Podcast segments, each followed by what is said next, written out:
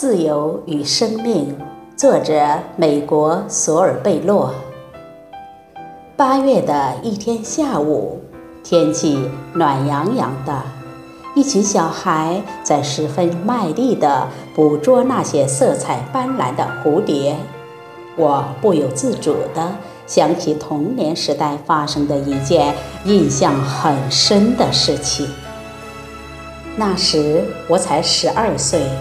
住在南卡罗来纳州，常常把一些野生的活物捉来放到笼子里，而那件事发生后，我这种兴致就被抛得无影无踪了。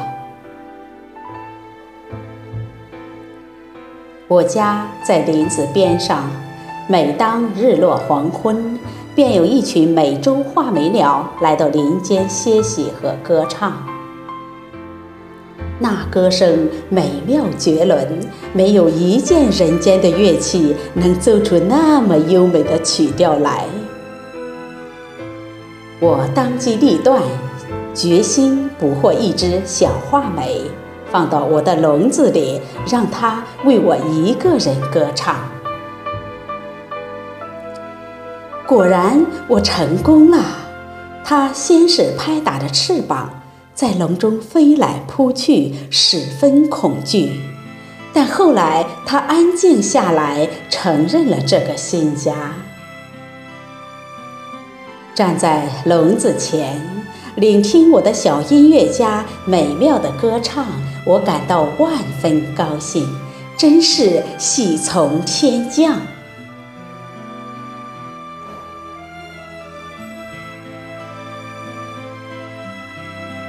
我把鸟笼放到我家后院。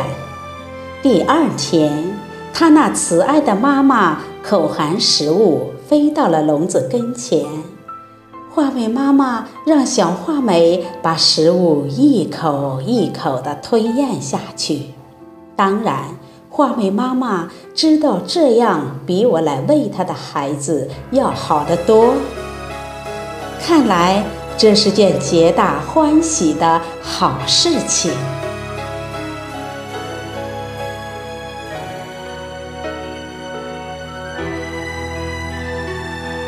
接下来的一天早晨，我去看我的小俘虏在干什么，发现他无声无息地躺在篓子底层，已经死了。我对此迷惑不解，不知发生了什么事。我想，我的小鸟不是已经得到了精心的照料吗？那时正逢著名的鸟类学家阿萨威利来看望家父，在我家小住。我把小可怜儿那可怕的厄运告诉了他。听后，他做了精辟的解释。当一只母美洲画眉发现它的孩子被关进笼子后，就一定要喂小画眉足以致死的毒镁。他似乎坚信，孩子死了总比活着做囚徒好些。从此以后，我再也不捕捉任何活物来关进笼子里，因为任何生物都有对自由生活的追求，而这种追求无疑是值得肯定的。